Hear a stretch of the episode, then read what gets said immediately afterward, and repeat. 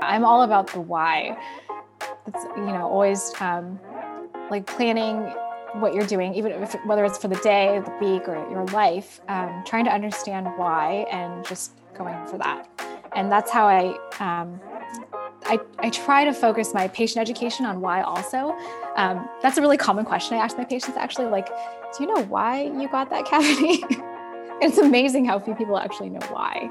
But when you start to pick apart why, um, you learn so much from it, and it helps. Um, yeah, it helps whatever it is you're doing. It helps motivate your patient. It helps you schedule your week. It helps you feel good about what you're doing. It helps you um, set your goals.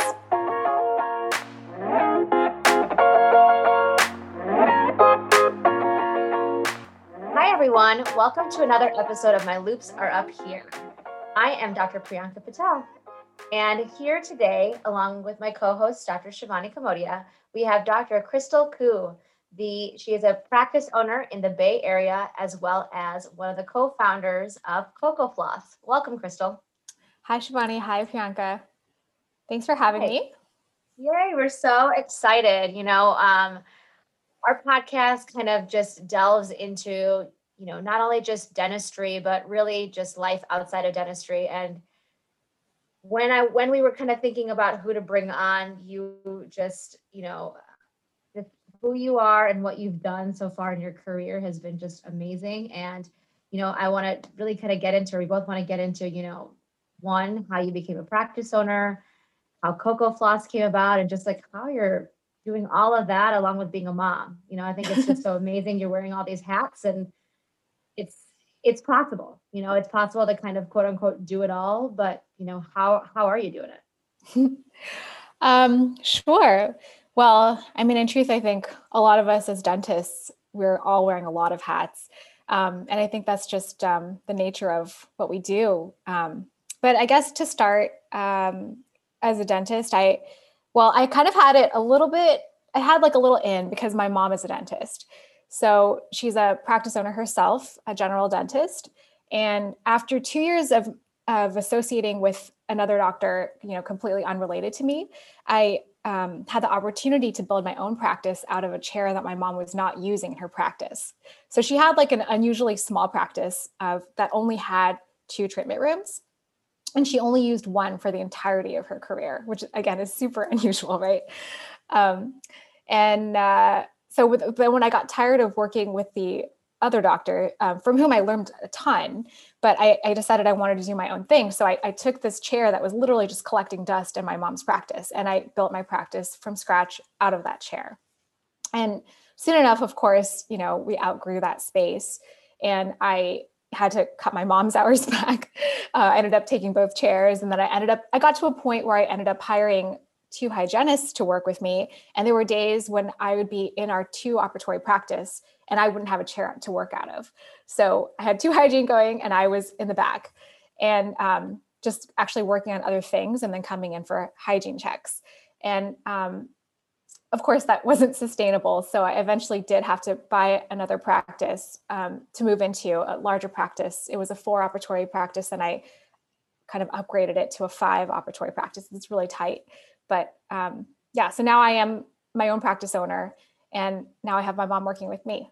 So I kind of had an unusual advantage because I was able to build a practice from scratch out of the empty chair that my mom wasn't using. Is that practice the one that you were with your mom close to uh, where um, your current one is? Like, were yeah. you able to like? Was it easy enough for your patients to kind of follow you over there? Yeah, it was. It's so close. It's actually one block away, and it's funny because the the operatory that I work out of now, from that operatory, um, the view from that operatory is a view of the old office. so it's not far away at all. Um, yeah, and it just worked out it had to work out the way it did. We actually lost our lease in that old that old office. Um, the land landlord just wanted to had different plans for the building. He kicked the whole building out, and so I was. It actually got to this point. It was really scary because I almost didn't have a practice. There was actually a good month where I didn't have a practice at all, and it was really scary. We had patients coming and knocking on the door saying, uh, "Is my dentist still in here?" Um, but we were forced out, and we didn't have a place So I was referring that month um, to like the local endodontist, oral surgeon, and then um, I was you know hustling my contractor at the new practice to hurry up and finish it so that we could start working. And when we did start working in the new the new office, um, I mean, there were when we started, we literally only had one operatory because they weren't done building the other four. Um, and building, I meant like kind of like reconstructing it. It was it was just a really old practice. It was built like in the early '90s, so I had to redo everything before moving everything in. So it was nerve wracking, definitely, um, but also an adventure. It's um, yeah, great to be on the other side of it because now we have this new office that we're really proud of, and it you know it makes us all happy to work there.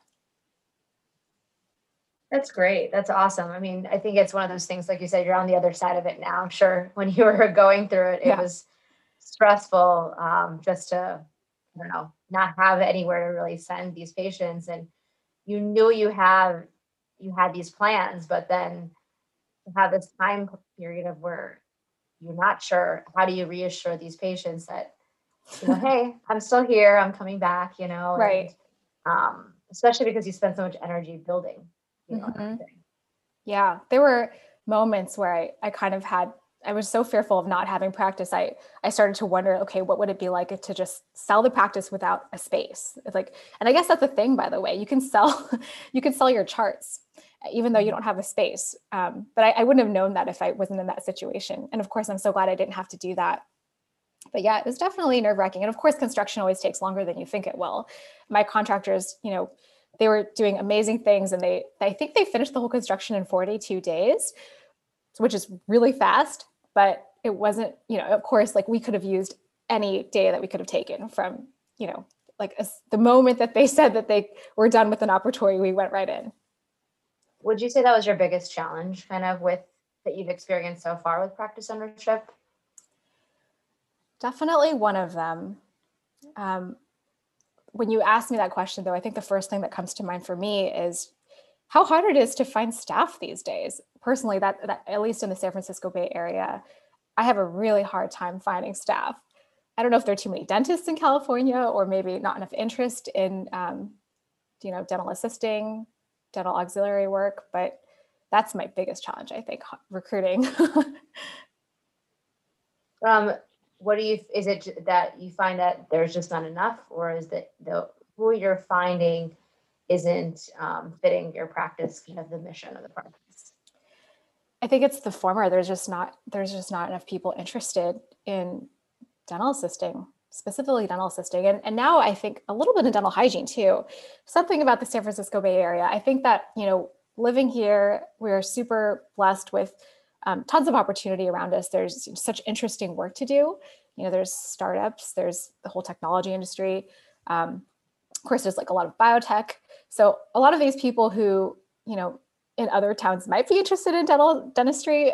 Um, I think they're just finding other work in the Bay Area. So it's really hard to find staff. Like it's pretty routine for me, like um, to like interview a front desk or office manager, and then we're an assistant. And you know, I'll give them an offer, and they say, "Okay, I'm starting in two weeks." And then before they even have their first day with me, they're like, "Oh, I already found another offer.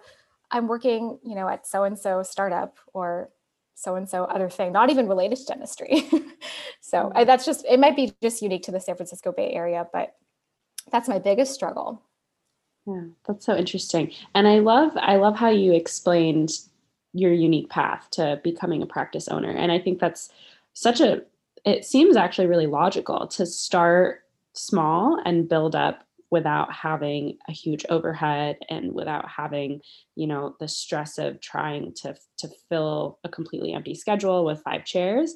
And so i love that idea of starting small and it seems much more manageable. I mean if i were to think about starting a practice and i'm an associate um, Mhm. that just seems like such a daunting daunting endeavor. And i don't know if it's something i'm ever going to be ready for but when you say just one chair and you're Yeah. just focusing on one patient at a time you're not focusing on all of the business aspects and you know juggling so much that seems like a really natural easy start and and i'm sure there are a lot of people that that will click with so i'm glad you shared that that's a really interesting outlook to starting a practice Yeah, when I Yeah. was um uh to bounce off of that, when I was looking before I bought this practice, you know, I actually Shivani, it's interesting you brought that up. One of the opportunities actually was just a two chair practice. And I was like, oh, well, that's not really long term, you know, so I'm not going to take that on. And I took on a, a larger practice. It's now, it's five operatories, but when I bought it, it, it was well worth it in terms of the cost. So that's why it made sense. But I, I think Shivani, that's a really interesting point on Chrystle, kind of how you handle it because you can always move. Yeah. You know, I feel that sometimes, you know, you're like, okay, well, I have to, if I'm going to think now about owning that it means that this is exactly where I need to be in 15 years, or this is exactly how it needs to look in 15 and 20 years. And that's not the case, you know, especially with us being so type A a lot of the times. Um, I think I tend to gravitate towards rigidity, you know, Mhm. and be like, okay, this is how it is, and I've set myself up this way. But in reality, what you've done is you created this very fluid, you know, progression from in your career, and you're you were you were able to grow, you know, even though Yeah. you started in one operatory, and you have to remember that just because you started in one practice or you started in one place in your life, in general, it doesn't mean that that's where you'll always be. Mm-hmm. Yeah, and you know what? If I if we didn't lose our lease when we did, um, I don't know. I mean, I'm not sure when we would have moved. I knew I knew, of course, that two operatories wasn't going to work in the long run, but it was really hard finding a place. But I think the fact that we lost our lease it made it imperative to go find another practice. So um, you know, life surprises you, and things just happen for a reason. And so yeah, here we are with the new practice. I would have never thought that it would have happened, but here we are. Um, yeah, it also helped, I think, working you know, I worked as an associate with again a doctor who I wasn't related to for at least two years. Um, so that also kind of de-risked everything because I was earning, you know, my associate income, and then I just kind of started easing into having my own patients out of that empty chair my mom had. Um, so it was it was actually great, you know, and you know there was no pressure. It was it was awesome because I would start like just by seeing, you know, my friends and then my friends of friends and i would be able to schedule in you know time to work out i could go to the gym in the middle of the day and then um, soon enough you know those friends of friends turned into yelp reviews which turned into referrals and all of a sudden my schedule was super busy yeah starting small is the way That's such an organic growth. And I, man, that appeals to me so much. That sounds like the perfect job to just have one patient at a time, focus on one thing. I think that's one of my pain points with dentistry is the constant multitasking of, Mhm. of and you know, I wear we wear headsets in my practice. And so I always have someone in my ear ready for a hygiene Wow. check. This doctor's on the phone has a question for you. The lab is ready for a pickup, like all of these different things. And so that is definitely um, your energy is pulled in so many directions. And so to Mhm. have, and, and one thing I love about dentistry is kind of like the meditative aspect of when I sit down and I start working on a tooth, it's like Mhm. everything else just kind of falls into the background. And I love that feeling. And so to have the appeal uh, that really appeals to me is that that one chair build your own schedule and just the Mhm. organic growth of seeing your your friends who become friends of friends and whatnot. I love that. yeah I, I love the um the story with your mom too, how you worked for her and now she works for you. Yeah. That's great. What is it like working with um with a family member? Both my dad and my sister are dentists and I've never worked with them. So I'm Oh, curious. wow. Yeah. Um, well, I think, I mean, definitely in the beginning, there was a little bit of, um, we felt like we were stepping on each each other's toes because we weren't accustomed to working together at the time. I remember when I first, um, oh yeah, when I first started working at my mom's practice, she took her first vacation in like, who knows how long, like a real vacation. Usually, you know, as a dentist, it's really hard to take off more than like a week or two. Um, she went and took off like, you know, a few weeks to go to Europe with my dad and my sister and they went without me and i during that time i um i got rid of her entire x-ray system because she was still doing film x-rays and you know manually processing them in that really noisy chemically machine.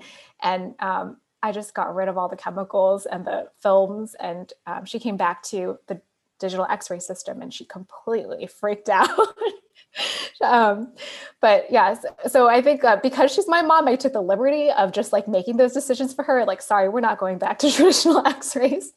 Um, but I- and of course like if that was another doctor i don't think i'd be able to do that. So there were times when she was like furious with me but i think now you know of course it's been many years now and she's learned to trust me and together you know we both know what each other's strengths and weaknesses are and we both learn from each other constantly So it's, it's actually really fun working together. And now, actually, you know, when we're hanging out in the non dental setting or if we're at home with our family, it's it's almost impossible for us to not talk teeth.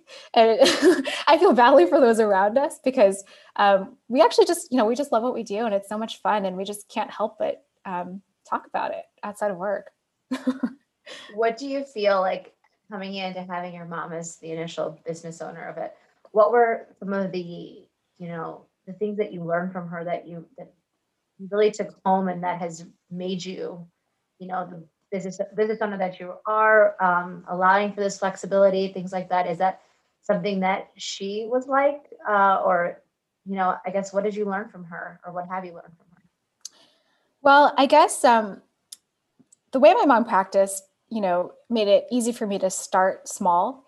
Um, because again, she didn't, she worked out of one operatory her whole career. In fact, she had a woman who was working for her, both doing front desk and assisting. So super lean, like as lean as, as they come, right?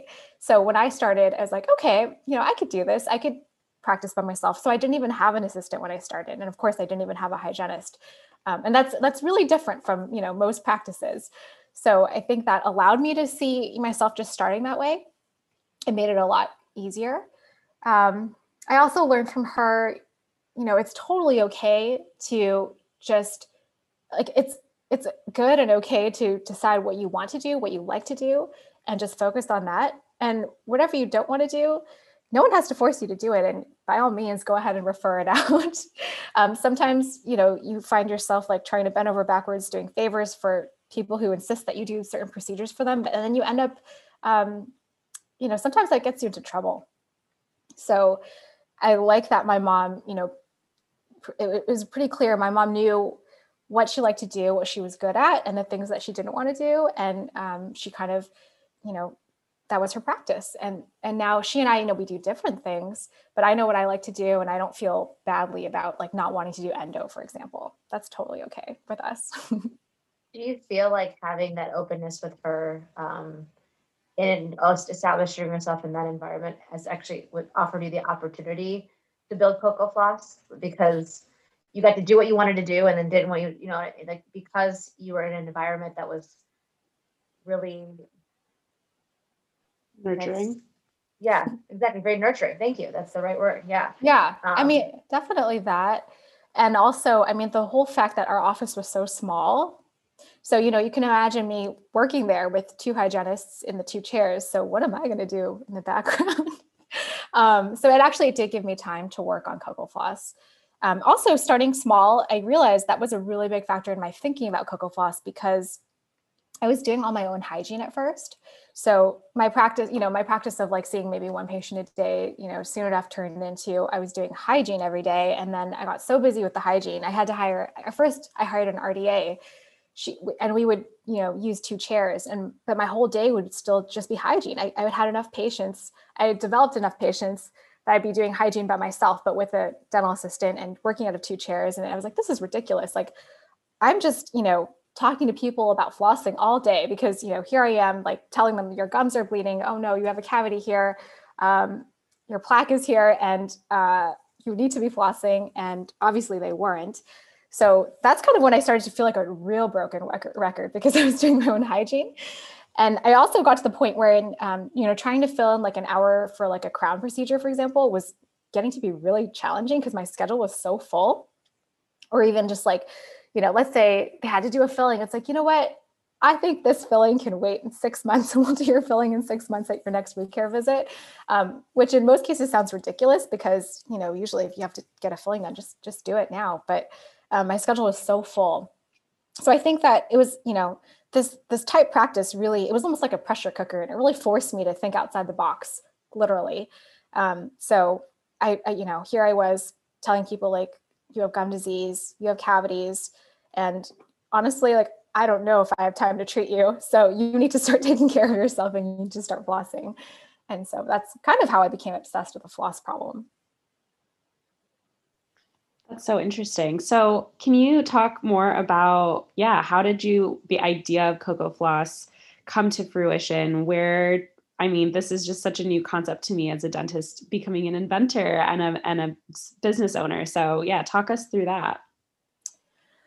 So, yeah, so I guess, you know, just I, I want to say it was maybe four years into practice, I became, I literally became obsessed with this problem because, you know, I felt like a broken record. I was telling people all the same things.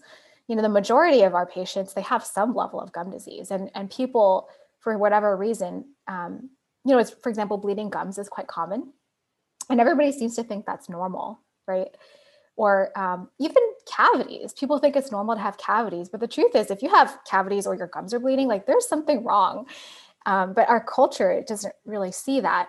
So I guess I just wanted to be able to help people in a way um, that doesn't doesn't necessarily involve having to drill on their teeth. Of course, like there's always going to be a need for that. You know, we're going to help people when they need us, but um, I feel like the most impactful, you know, thing that we can do for our patients is to educate them on like how and why they've developed gum disease or tooth decay, because that knowledge or information that they um, receive from us is going to you know hopefully carry forward to their lifestyle and their habits and and then and also their families it'll extend beyond them. So and the education part of it is so big for me. So i spent all this time educating my patients about flossing and they weren't doing it. And so i was like oh all this effort why is it? And then i started to realize well floss as it was was pretty mediocre. You know i didn't even have a favorite floss. Um, typical floss is thin, slippery, and flat. And you know, the goal of flossing, you know, aside from of course like dislodging like particles of food, we want it to remove bacterial biofilm, break it up and remove it ideally. And I couldn't find a floss that did that. So I realized like, you know, like how can I tell my patients to floss or, you know, how can I explain to them how important flossing is if I can't show them that it's working? And so that's when I realized like, okay, there's a huge problem here. We want people to floss, but we can't even, we don't even have a floss that works. So you were really clear on first what you were passionate about about education and prevention. And then mm-hmm. you isolated what the problem was is that the perfect product didn't exist. And then how did you take that next step into creation? How did you logistically you know figure out like find a manufacturer? How did you develop a prototype? All of those things are i'm so curious about that. Yeah that was actually the hardest part. So it was a couple years from the time that i first started started the like thought of the idea until i was able to actually get things off the ground.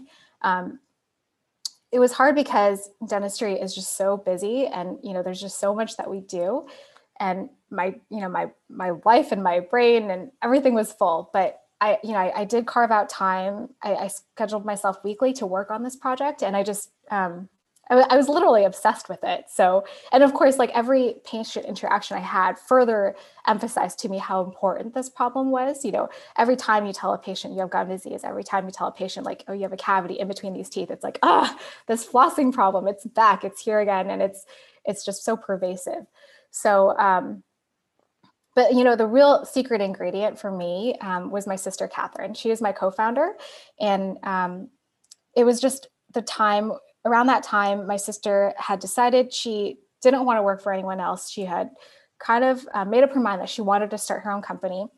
And she is an artist at heart. And so she wanted to, her goal was to um, create a business, and her mission was to help artists actually. She wanted to uh, create a marketplace for people to buy commissioned art. And she quit her job and started this company. And almost a year into it, uh, she realized how hard that was. And I think that as much as we all love art, a lot of people just weren't willing to pay for it.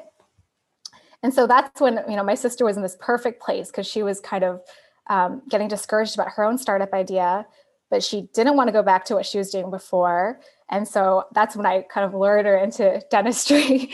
and I was like, Catherine, please help me with this floss problem. Um, and of course, you know, coming from art and coming from technology, she was, you know, by no means interested in oral care, let alone floss, because she wasn't a flosser herself. But I, you know, I really forced her to take a good look at this problem and then and that's when she started having conversations with her own friends about their teeth and about flossing. And then she realized like you know what Chrystle you're onto something. This is such a universal problem. You know usually you know talking about teeth isn't you know, and like among us, of course, we're dentists, so we talk teeth all the time. But for everyone else, they're not really proud to talk about, you know, their gum surgery or they're not proud to talk about that root canal they had. But when she started asking her friends about it, she realized, like, shoot, my friends are in their 20s and they're already having to endure all these uncomfortable procedures. Like, I can't believe they've had to go through all this. Like, I never knew. And you're right, Chrystle. Like, everyone's getting cavities still. Like, how is it that no one's figured this out yet? So that's when we, you know, we had enough like activation energy to get Coco Floss off the ground. And that was in late 2014.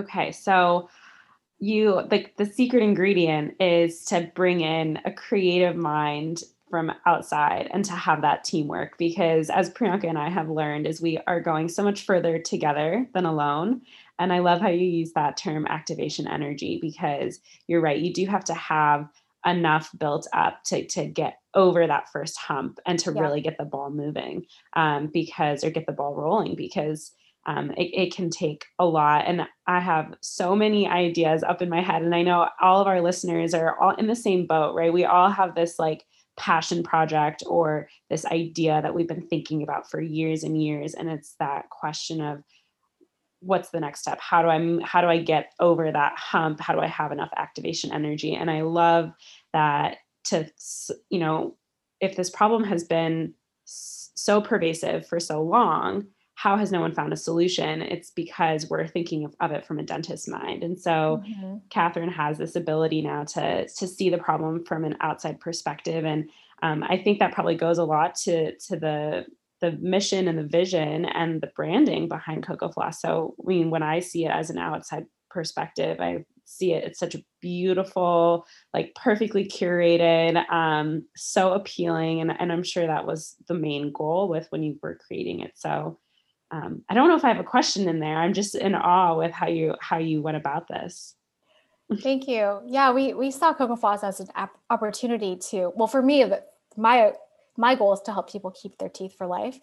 For Catherine, um, she sees it as an opportunity to bring art into people's everyday. So why not make everyday experiences, the the otherwise mundane experiences or the chores, why not make them beautiful and delightful? So that's where all the colors come in. That's where the art comes in, and we just love that. Now, with Coco Floss, we're able to hire those artists that we were that Catherine was trying to support to begin with. We're able to hire them to work on uh, making Coco Floss beautiful, and we're you know now people can proudly display Coco Floss on their bathroom counter. It's not something that they're hiding in the in the darkest, deepest drawer anymore. It's something that they're putting out on the counter and they're they're proud to show off to others. In fact, people are even Instagramming their Coco Floss. Uh, of course, mm. Instagram wasn't around when we started, when I first started, or maybe it was, but I wasn't using it. But you know, now it's become um, you know something that people are are willing to to share. Yeah. And it makes me think about, you know, self care has become such a buzzword over the last few years. And like these 20 steps skincare routines. And I even reflected myself, like I spend way more time and effort taking care of my skin than my teeth, and I'm a dentist. And so if I'm thinking of the average patient or the average person, um, why can't we, you know, how did skincare make that shift is they made it like very appealing and like a trendy thing. I you know want i'm curious about your skincare routine. And so you know we talk about it and so now you've done that with oral health and it's become a self-care thing. It's a treat to yourself. It's you know you are um you're taking care of yourself and you're i want to share my oral health routine with you and and whatnot. So i think that's that's brilliant how you've um, shifted the mindset from like having to take care of your teeth to having the opportunity to to being able to. And it's like a privilege to be able to use this delicious floss. Yeah. i mean it's amazing like we we are proud i guess sellers of Coco Floss ourselves like we love the product. And um I had a patient actually like two days ago, and he was like, Dr. Patel, I have to tell you something. I'm like, well, he's like, I went on Coco Floss's website and I bought a bunch of Coco Floss. And I was like, great, I'm so proud of you. You know, like, I mean, this yeah. just one of those things that we were, we've been trying for like four years to get this person on board for flossing. Right. Yeah. And it just goes to show like the real life application, you know? And I was like, uh, we had, it was a whole conversation about, he tried all the different, he did a sampler pack, he tried all the different types of scents and et cetera. and it's one of those things that was just, you were you know you've you've been able to create a product that's brought joy and like you said like remove that mundane nature of flossing mm-hmm. which I think is so important, you know, and fill that gap, that void that, um, you know, that so many people, even ourselves, I think as dentists have sometimes, mm-hmm. you know, like it just, it's, it definitely makes it more fun. Thank you. Yeah, it feels really great that patients tell me that they're flossing now, you know, the ones who you think like, oh, there's no way. I mean, you want them to floss, but you feel like you're talking to them and it's going in one ear and out the other. But yeah, ever since Coco Floss, I, I feel like I've actually been able to help make an impact in these people's health because, you know, they they come back and they're actually, you know, they're surprised to tell me. They're like, they're like, they're even they're shocked in themselves. They they they didn't they surprised themselves by saying, like, wow, I'm actually flossing now. I never thought I could build this habit, but here I am doing it. You know, a lot of our listeners, um, like Shivani mentioned, you know, they have these passion projects. They're interested in starting to develop things outside of the traditional clinical world. How have you juggled both of these things? You know, are you still working full time and doing this? Do you feel like the key is not doing both full time, or I guess what has been really your recipe for success to, you know, to build such an amazing brand and also obviously do very well as a practice owner in a competitive environment like the Bay Area. Yeah, I think, I mean, it definitely helps that I'm a practice owner because um, I'm able to schedule in whatever it is I want to schedule. So, um, for example, for a long time, the way I was, um, the way I designed my schedule is I was doing clinical dentistry three days a week and then Coco Floss two days a week. And of course, there are like all these dental meetings we have to attend. Um, and so again being a practice owner it's it's totally okay for me to just block off my schedule. It's like there's no one to answer to about my having to you know be in chicago for the midwinter dental meeting for example. Um, so that helped. And i think it also helps to just be super passionate and obsessed with whatever it is you're working on because I mean, to be honest, I'm having fun no matter what I'm doing, whether I'm in the dental office or if I'm working on Coco Floss, I'm having a blast. So nothing feels like a chore. It's really fun. So definitely, of course, passion is really important. Um, and it's just like meticulous scheduling. Nowadays, um, post, so I had a baby last year and um, that also, you know, that completely turned everything upside down. My schedule that felt like it made so much sense before. Um, it, you know, became a big mess. But now I just um, my my my week every week looks different for me. Um, it's kind of like a jumbled up mess, but I'm just like meticulous about my scheduling. I, I call it kind of color code everything just for my brain to like know when I look at my calendar. Uh, you know, I have colors for like when I work on Coco Floss versus when I'm working in dentistry, so that kind of helps me. Um, yeah, it I, I, set up a Calendly for my dental practice to schedule patients with me. Um, so it's kind of insane, but kind of fun. it works. That's awesome. Um, to hear the real life perspective too of that after you became a mother, you your life is kind of at at the baby's um, you know schedule. So it's your life has turned upside down, and I'm sure Priyanka can relate as well. Um, so and that's good for me as as someone I one day hope to be a mother to to just know that um, probably was key for you to start this business before becoming a mother. And not that it would be impossible after but to have you're right that that passion and to have the structure set um, and to have have it be playful and fun it's something that you want to spend your time doing. Um, mm-hmm. um, i definitely find i'm i started recently working with a business coach um, to help you know take some of all these ideas i have in my brain and make them into into reality. And and i have to thank priyanka for pushing me to do that because or talking about her experience because for me it's was the struggle of um, you know i i want to work so hard to get something done and then i take all the fun out of it and mm. i'm losing um, i'm losing like kind of touch of why i wanted to like for me i'm so passionate about bringing more yoga and mindfulness to dentists. I think it's mm-hmm. so important that we have to take care of ourselves to take Absolutely. care of patients. And so, um, if I keep coming back to that core vision and that mission statement, um, it'll, you know, I actually have written on a sticky note on my bathroom mirror. um, that has been really helpful for me to stay grounded in this in this idea that um, I'm doing this because I'm passionate about it and it's something I love. But if I get too stuck up in the weeds of um, have to like do X, Y, Z by this date and that date, and um, you know, I need to talking about like finances and stuff like that, it takes the fun out of it for me. So working with a business coach has been really helpful um, to just see the structure from a bird's eye view and then be working one step at a time, right? That, you know, the saying, how do you eat an elephant? One bite at a time. mm-hmm. um, so I don't know. I guess my question then off of that is, do you have advice um, for how you structured your business? How did you, did you, um, and maybe it's growing as well as the business is growing. Um, do you have a mission statement? Do you, how do you calibrate with, um, with your sister to make sure you're on the same page? How do you stay focused um, and also allow room for play and for growth and for the fun stuff? Yeah, that's something that, you know, we keep honing and evolving. But um, for me, you know, actually continuing to practice dentistry keeps me grounded in the problem.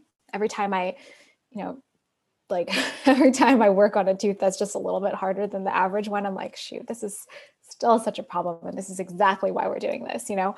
Um, or every time I meet a patient, you know, who's just frustrated by the fact that they've been diagnosed with cavities like every two years of their life you know that's like okay this is why we're doing this. Um, and i i guess um, so we i mean we just schedule it. This goes, goes back to scheduling. We we schedule like quarterly um, you know like goals uh, like planning.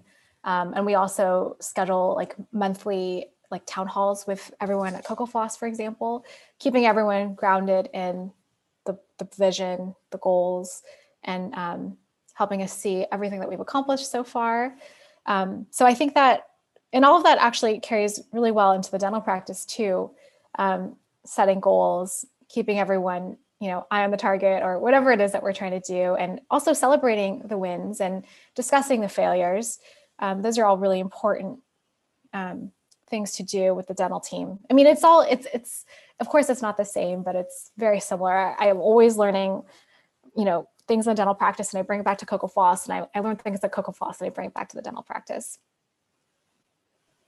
What's one of the things that you have learned, actually, because you brought up both situations, what's one of the things that um, that stick out in your mind that you've learned from Coco Floss that you brought to dental practice and then vice versa? Yeah, so at the dental practice, I think the most important part of the day is the daily huddle, the morning huddle. Um, it's when we the, the whole team gets together. We look at the schedule. We talk about like if today's Monday, we look at next Monday. We look at today, and we look at last Friday and see what happened last Friday. Is there anything to follow up on? Um, and so that's because of that morning huddle. That's why at Coco Floss we created this weekly sync with the, the whole team too. Um, we have the yeah everybody at the company basically hops on for like a 15 minute call just to sync up and of course every week will be different like things we talk about but um, it just really helps to get everyone grounded. So that's important. And then from coco floss just really keeping an eye on the vision and why we're doing this that's really important. Um, and so i'm always reminded at coco floss okay i need to bring this back to the dental practice because sometimes in the dental practice we get so tied up with like whatever insurance doesn't pick up the phone or whatever patient that's always late or you know um, you know, there's just so many little things that you can get caught up on at the dental practice, but it's like, okay, why are we doing this? And um, let's again celebrate the wins. And you know, um, dentistry is so rewarding in that way. It's it's so much fun um, when you see the big picture. But of course, it you know sometimes it'll just be like that impression that you just can't get right. That'll just like feel like it ruins your afternoon. You know, it's like why can't I get that margin? And how many times do I have to pack that cord? But um, when you look at the big picture, it's like we're really helping people. So yeah, I guess that's the other thing, keeping an eye on the big picture. Dentistry, you know, we're so accustomed to working in microns. Um, it's good to look at the big picture. That's so key. And what I hear you saying is everything that you do is so intentional. Um, and that you, to me, it sounds like you're living your purpose and you are so fulfilled with what, like, just looking at the joy as you're speaking about both of your all parts of your life and how they've come together. Um, it's beautiful to see someone who is truly living their purpose of you were able to use your passions your skills and you're serving others around you and you have a greater you know there there's something greater that you're giving um, and it's not just and you know purposeful living isn't just um, actually starting a company you know you can live purposefully even at myself as an associate dentist if i can mm-hmm. be intentional the same way that you are and seeing um, that you know i'm not just doing class two fillings all day i'm healing patients like mm-hmm. right it's like reframing the thoughts and so like i love that you are so intentional about taking that step back and, and looking at it it's that's great mindset. I love that. Thank you. Yeah. Yeah. I see every patient experience as an opportunity, um, no matter what it is, even if it's just a quick consult or if it's like a, you know, quadrant of work, like no matter how much time you spend with the patient, it's an opportunity to change someone's mind about dentistry. You know, like it could actually, I mean, of course, dentistry is really hard um, and it's not always comfortable or pleasant, but, um, you know, if you can provide a great experience for the patient, you know, all things considered, then you could help shift a patient's mindset on teeth and health in general. And that will hopefully propel them into a future with fewer dental problems. I mean, I think this is even a whole theme of mindset is kind of really setting in as Shivani was kind of talking about that is from whether you, I think, have intentionally realized that or not, even just how you approached how you established your dental practice to how you envisioned, you know, this product. You created a lot of fluidity in the way you did it. And yes, I know you mentioned that yes, you follow a schedule, but you know, something at least about being a mom, like they, you know, one of the people always say, like, oh, you create a routine, not a schedule. Mm-hmm. And I think that's just so key too. You know, um, we get so obsessed by like, oh, this patient is X amount of minutes late. So then this is how it's gonna affect my day, or I'm running behind, or I for Shivani, like you mentioned, you have deadlines that you want to create. Like I didn't achieve it by this particular deadline. And in reality, I think if we start to work on creating a routine or creating gentle goals, you know, about when we're gonna we plan on achieving something, then it continues to bring that fun, you know, the fun back into it and getting back to being grounded on why one, why we're doing dentistry, why we have built this side hustle you know why are we doing what we're doing? And i think that it just becomes so much more fulfilling. 100% yeah i'm all about the why. That's you know always um, like planning what you're doing even if whether it's for the day the week or your life um, trying to understand why and just going for that. And that's how i um, I, I try to focus my patient education on why also. Um, that's a really common question i ask my patients actually like do you know why you got that cavity? it's amazing how few people actually know why. But when you start to pick apart why, um, you learn so much from it. And it helps um, yeah it helps whatever it is you're doing. It helps motivate your patient. It helps you schedule your week. It helps you feel good about what you're doing. It helps you um, set your goals love that. It's all about the why. That's the title of this episode. That's awesome. Um, so I have two questions for you. Um, what are some daily practices that you do? I know you talked about scheduling and just being organized to, you know, create time to check in with yourself. Um, but what other daily routines, like morning ritual, things that you do that have been really helpful for you, um, like journaling or meditation, anything like that? And then do you have resources that helped you along the way, um, like books or podcasts that really helped you? Uh, you know dig into the why the purpose the the vision that you've created or even like Shivani mentioned like a coach did you even use yeah did you explore having a coach hmm well, okay. So daily practices, I'll be honest, ever since I had a baby, things again turned upside down. Um, I pre pre baby, um, I was really proud of the fact that I carved out time to work out in the morning. I did it before I went to the dental practice. And I just, that for me felt so good that I took care of myself before I went to go take care of all my patients. It felt like good that I had that um, already done. And of course, dentistry is like a super physical career and it's very hard on your body. Um, I think all of us might have like a neck or shoulder problem, like right now as we're speaking. Um, but I, I, it felt good that like, okay, at least I took out like whatever, whatever it was, like 45 minutes to take care of myself first. Um, and also it, it also helped me as a leader at the practice to be able to remind my team, like, you know, during the huddle, I'd be like, okay, guys, like, let's like stretch this right now. And don't forget, like, you need to, um, get up and you know stand for a little bit whatever it is they need to do um, to help them with that. Um, i guess post baby um, I, I am still breastfeeding. So um, my favorite time of day right now is is actually just breastfeeding my baby in the morning I hope that doesn't sound graphic, but no, it, I mean, I can imagine that it's very meditative or it's, yeah. you know, it's like quiet time and there's a lot of connection, right? So mm-hmm. you're, you're connecting with your baby on such a deep level. Yeah. Yeah, exactly. Honestly, I used to think about those 4 a.m. feeds. Like, and initially I was like, oh, I'm tired, but I've now really like, as she's grown and it's all, we've done the dance and we're figuring each other out.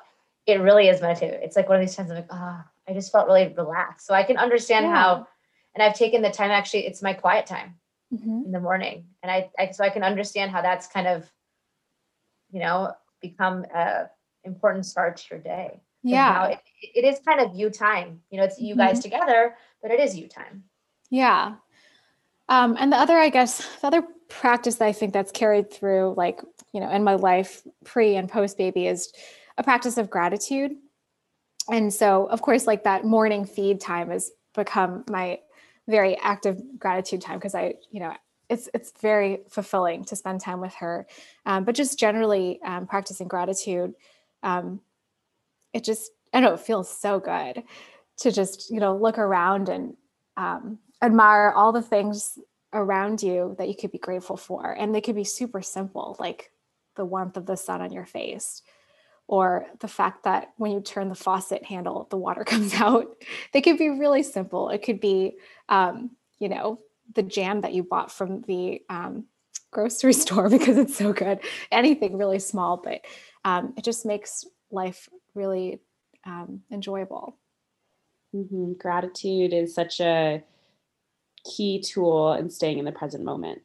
I love that, and and it's a practice I I I do a lot to journal um, mm-hmm. to write down things that I'm grateful for. But I'm learning and realizing, and maybe this is more of what you do, is just feeling the gratitude of, of really embracing it in that present moment and throughout the day you know maybe just writing down five things for a couple minutes in the morning but how can i now ex- expand that throughout my day so how do you physically go about practicing gratitude do you do you write do you think um, is it sprinkled throughout your day um yeah, I think it's it's more so sprinkled throughout my day.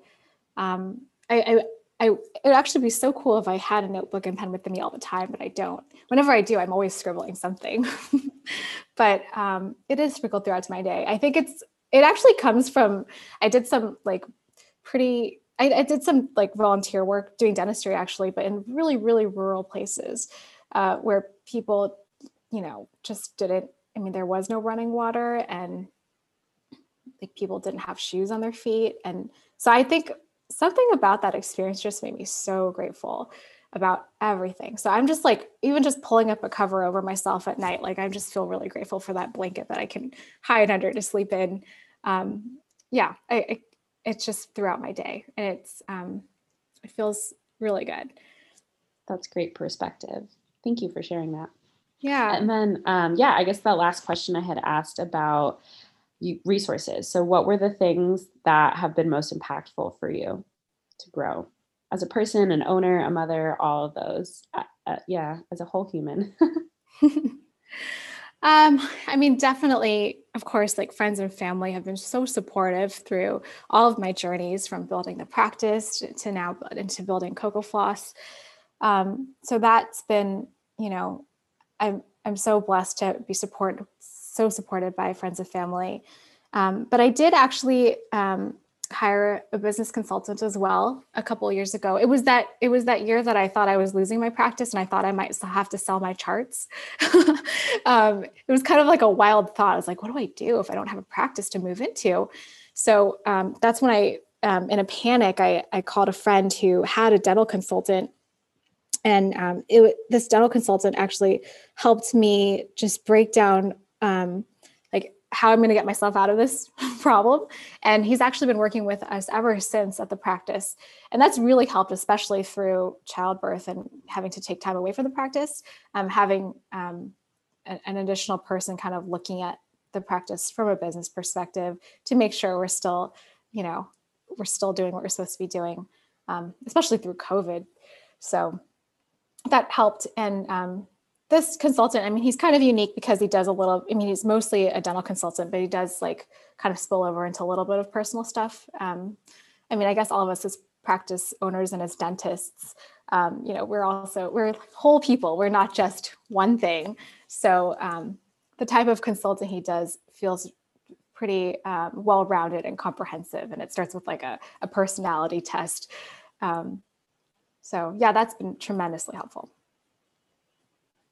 Yeah, um, you know, I also kind of got an entrepreneur coach, you know, when I opened up my practice. And I feel that it was so important because, like you said, we are whole people, you know, there's all different parts of us. And mm-hmm you don't want to necessarily lose one part of yourself to fulfill another part of you know yourself like for mm-hmm. example you don't want to lose who you are going back to being grounded just to be this particular type of you know business owner or own this dental practice because then ultimately you're losing if you're losing who you are then you're losing your vision right of what you see and the same thing i guess applies not i guess the same thing kind of applies to coco floss too right if you're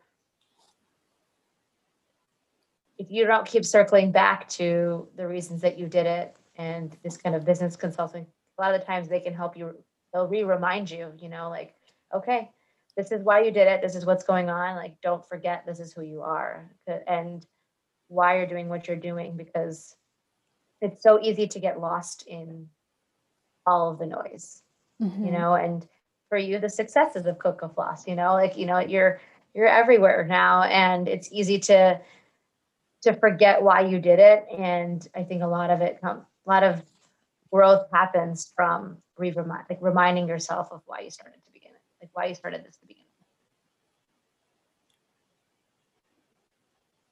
Um, yeah, awesome. And so, like, do you have any? So, my biggest question actually is because we have a lot of listeners that are interested in side hustles and doing that. What advice do you have, you know, um, for them? Whether it's like how you got the courage to start it and um, or even just where you are now you know looking back what was a piece of advice that you wish you got as you were developing this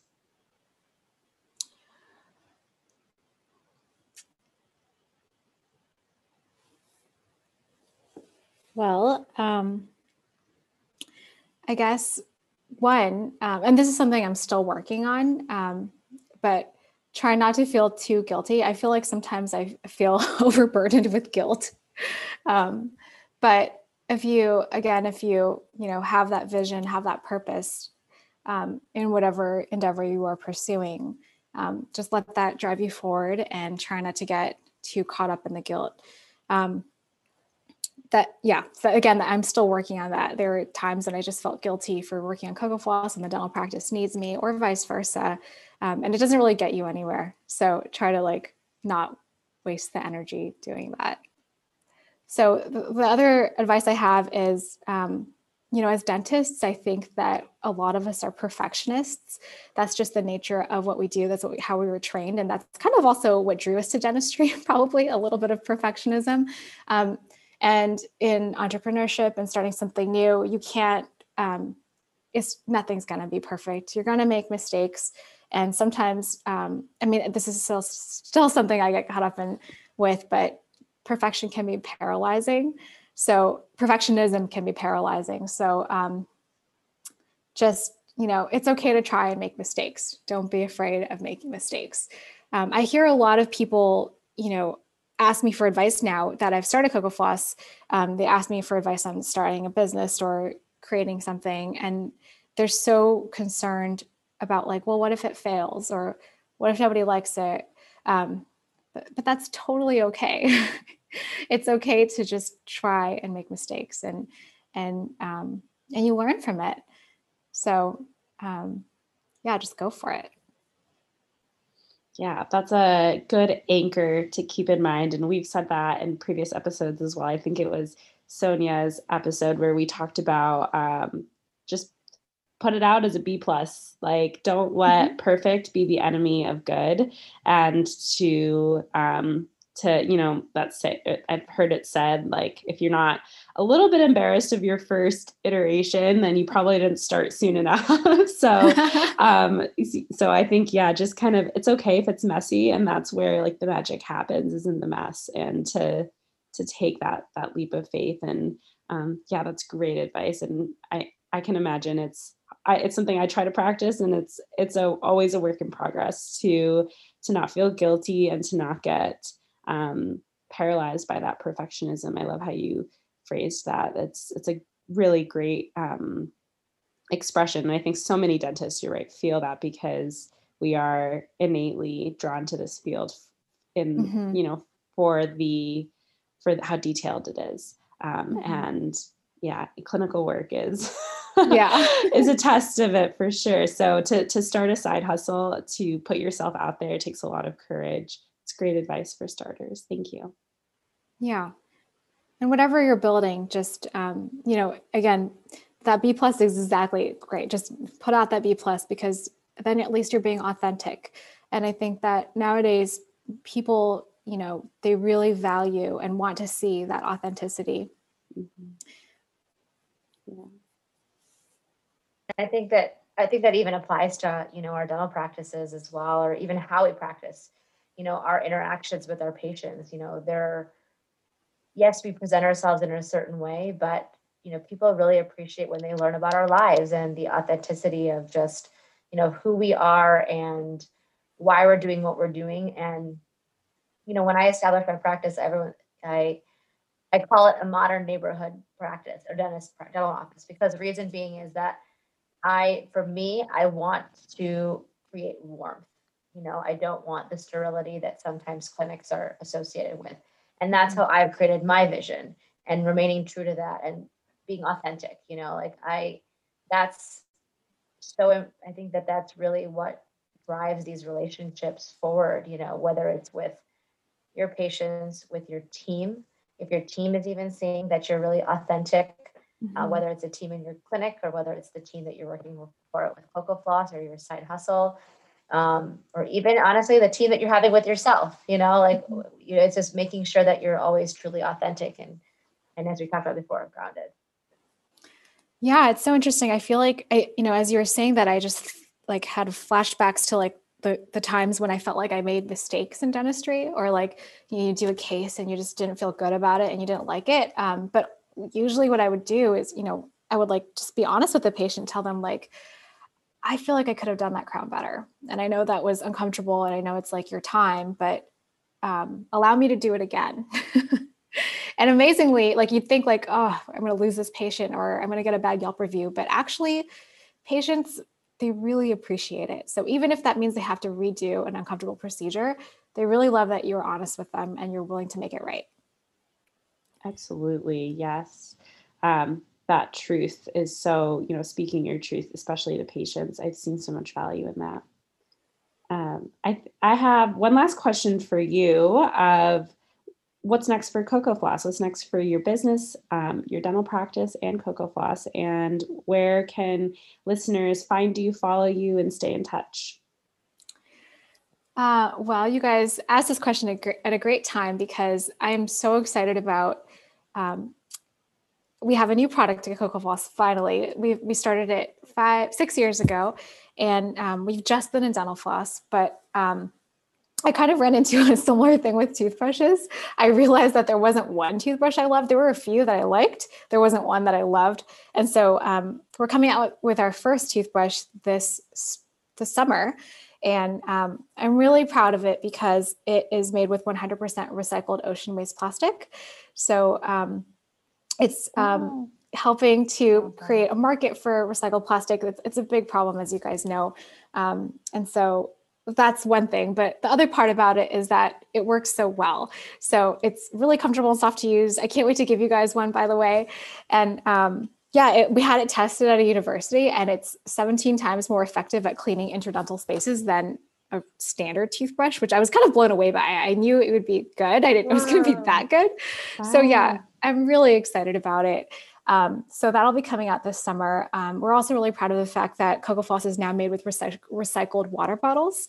So um, there's this, um, they collect PET bottles uh, and they recycle them into polyester. So we're able to um, feel a little bit better about um, what we're doing because you know, I, I don't love the fo- the fact that floss, you know, the actual floss is single use and that it's plastic, but it, at least it's made with recycled plastic now. So that is um, coming. That's already here this year.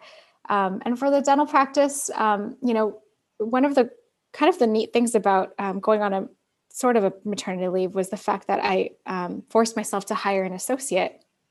And actually, I'm loving it. I, I, just think that you know it's it's a wonderful compliment to. It, she's a wonderful compliment to the practice.